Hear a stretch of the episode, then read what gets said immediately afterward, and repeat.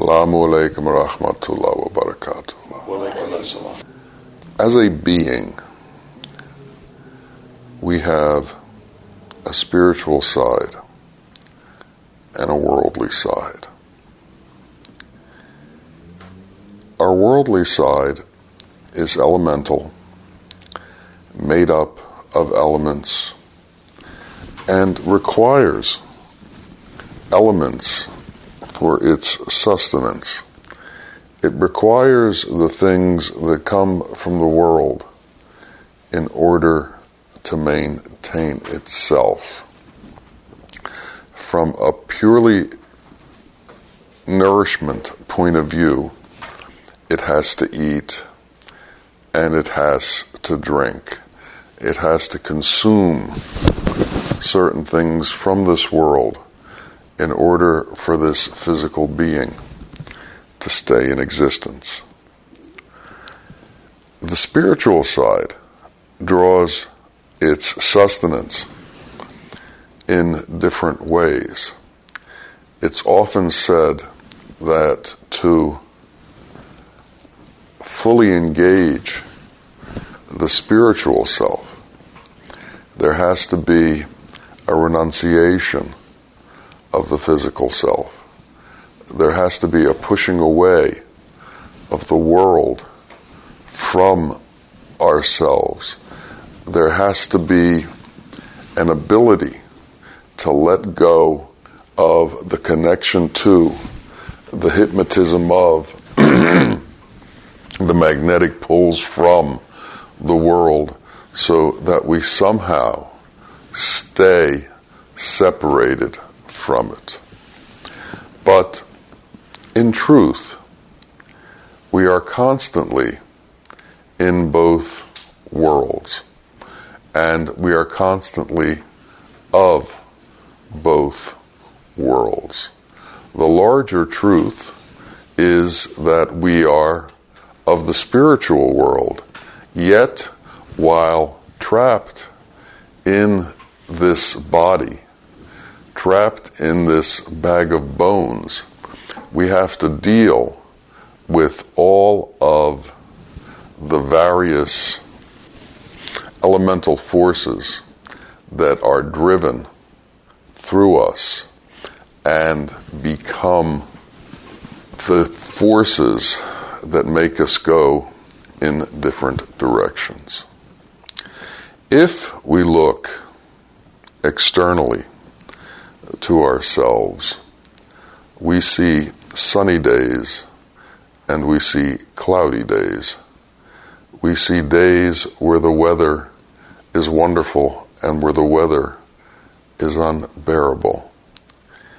The world presents many different faces, and we encounter those different faces. And that's just from a level of temperature. But the world also presents many different faces in the way it interacts with each of us.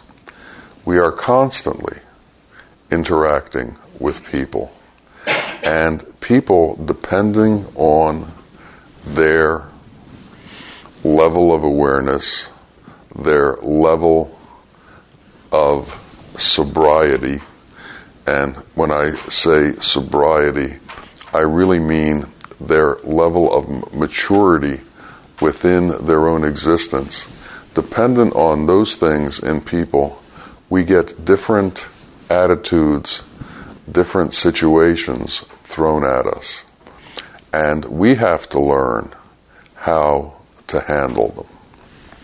In addition, there are the responsibilities that come with our existence in the world, which have been given to man since the beginning of time. The responsibility of family, the responsibility of community, the responsibility of religious observance, all of the various responsibilities. And then there comes the very difficult and sometimes overwhelming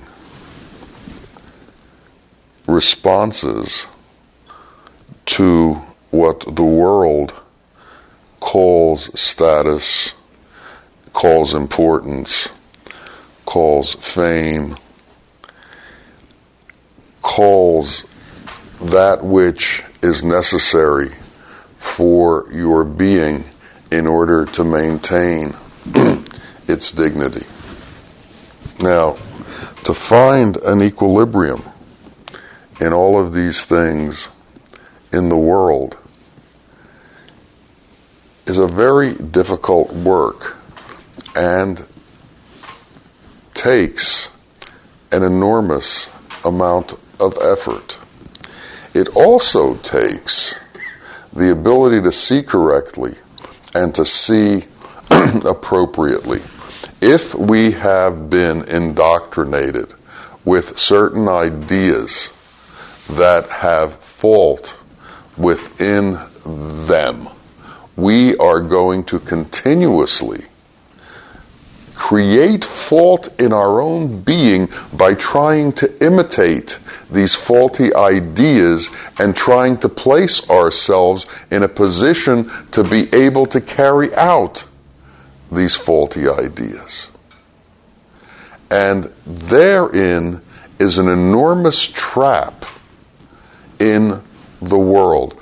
If we have been fed falsehood, if we have been fed ideas that aren't true, and then we attempt, in good faith, to carry out and put forth and bring into fruition these ideas, we will be bringing fault into the world. And that's why we have to be so incredibly careful about the ideas that we hold to be truth. And that is why we have to be so incredibly careful about the banners that we wave, about the ideas that we take on. The world is set up in nation states. And these nation states set up their own societies and have their own conflicts with various other nation states. In today's world, there are presently approximately 50 million refugees. When you think of this number and you think of the impact of that number, it's quite staggering. How can there be so many displaced people in the world? How is it possible? It happens because there are so many false ideas in the world and so many people chasing the fruition of these false ideas in the world, creating conflict and turmoil among men. Now, we live in America. We live in this area of the world where the 50 million refugees have very little impact except on our southern borders where they're trying to desperately break through to get inside of this zone of protection that is America. But in our own life, we have to encounter all that's going on in the world, and we have to somehow find peace with it. So, we have to find peace with the, the turmoil that's going on everywhere else. We have to find peace with the responsibilities in our life. We have to find peace with all the false ideas that have been thrown at us and that we've swallowed. We have to learn to wade through the sea of inappropriate behavior that occurs around us all the time. We have to be able to handle all that's thrown at us by the world and in, at the same time maintain our spiritual existence. No wonder people cloister themselves who are after a spiritual understanding. No wonder they go into caves and sit there for years and years and years. Can we handle the difficulty of attempting to integrate into a spiritual life, yet simultaneous, simultaneously facing the tremors of this illusory world, the earthquakes of this illusory world, the upheavals of this illusory world, the murders of this illusory world. Can we find peace within all of this? Now, there are understandings that try to explain some of these things. Uh, in order for there to be repentance, there had to be sin. Um, God created everything that there is. and it said that if He had created a world without sin, He would have had to create one with sin. So the aspect of repentance and forgiveness could come forth. These all sound good, but what do they do for us? What do they, what do they bring forth within us? Do they touch within us that point of forgiveness that alters sin? Do they touch within us that point of repentance that burns away our own difficulties? Can we find a peaceful spot in the midst of all this turmoil? Well, that's the challenge of our existence. This is the situation we've been given, whether it be within a castle or within a tin shanty. We face the same dilemmas. We always face the same dilemmas. And our reactions to these dilemmas are the measure of who and what we are. If we can maintain our civility in the midst of chaos, we have reached a certain level of understanding. If we can maintain our civility in the midst of those calling for our heads, we can we have reached a certain level of understanding. Jesus supposedly on the cross said, Forgive them, Father, for they know not what they do. In those few lines is an enormous teaching and an enormous understanding. If you have been blessed to know what you do, if you have been blessed to understand what you should do, can you live among those who don't know what they do? Can you forgive those who don't know what they do?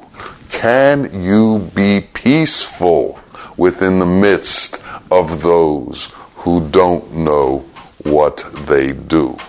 Especially as they point at you and say, you don't know what you do. The world is a funny place and it has funny situations and we're all thrown in the middle of them. And we have to learn how to swim. We only we not only have to learn how to swim within the spiritual realm, we have to learn how to swim in the ocean of illusion. We have to learn how to avoid all that's thrown at us and yet simultaneously carry ourselves with dignity and forbearance and in a way that we acknowledge the spiritual nature in our existence and try and bring that to the forefront of who we are. In Rwanda, there were people who talked of love in the midst of slaughter. In the concentration camps, there were people who talked of love in the midst of genocide. In the killings in the Middle East now, there are still people who talk of love in the midst of unheedful slaughter. This is constantly going on. And if you've become sensitized, then you feel the pain of all of this that exists around the world. Yet simultaneously, you have to carry on and be able to cope with all of it and continuously do the right thing. Continuously live within the moral base of your deen, the moral base of your religion. If you do all the practices of your religion, yet there is no morality in your actions, what have you accomplished? If there is no morality in our being, who are we as man? We've slipped from that pedestal that's called man to the earth, and we walk as if we were four legged, as animals. We have a duty to maintain the nature of the way Allah created us. We have a duty to maintain the dignity of the word human. We have to be able to not only do it for ourselves, but to be an exemplar for the rest of this world because God knows, and we all know, that this world certainly needs examples of human beings. So those who've been graced with the ability to differentiate between what's appropriate and what's not appropriate. Don't have the freedom to run away and hide. They have to stay in the forefront and they have to speak out, at least to the very small circle that they are intimate with. They have to be examples within their own family and examples within their own small circle of friends. We don't have to touch the whole world. We do have to touch the people we interact with. And in touching the people we interact with, the possibility of touching the whole world exists. We have to be satisfied that within the space that we occupy, the appropriate things are being done. We have to be satisfied that the space that we occupy has a balance between the world of illusion, the spiritual world, and this body. And things haven't gotten into chaotic turmoil.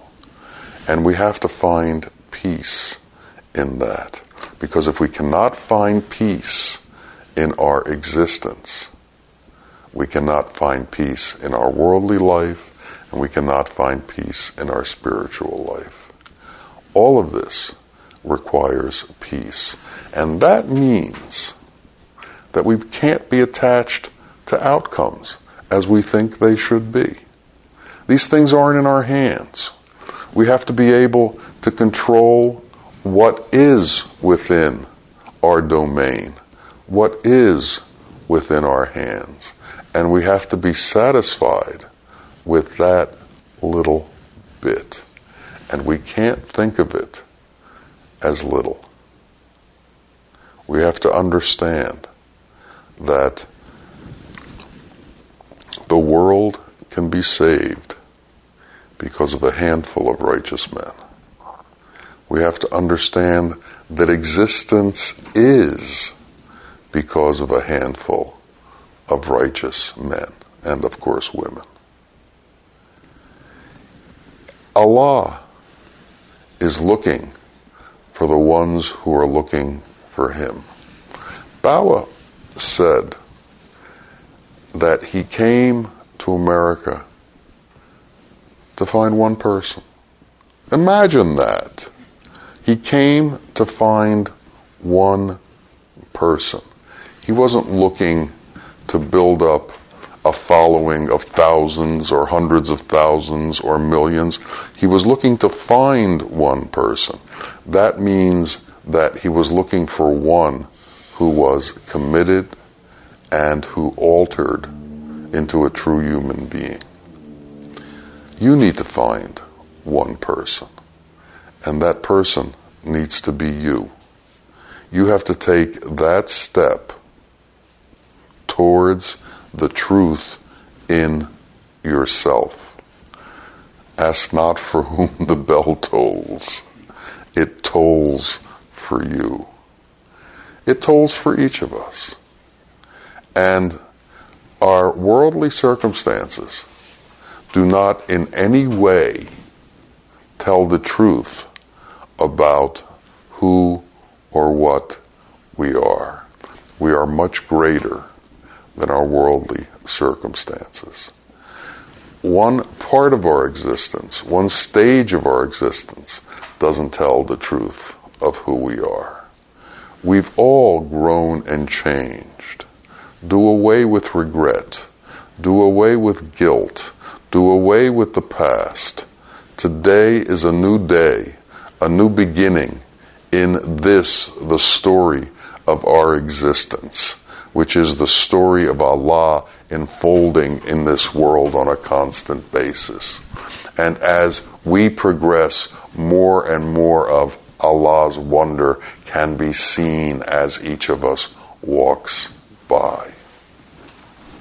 We need the certitude to be able to take that walk, the certitude to be that truth, the certitude to maintain equilibrium, the certitude to have forgiveness pour forth from our fingertips, the certitude to accept what is given to us without resentment and without ill will. We have to learn to forgive. We have to learn to love.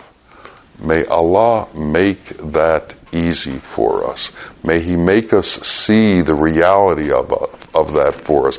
May He allow us to understand that any other way is illusion. Any other way is outside of His embrace. And what we need is His embrace.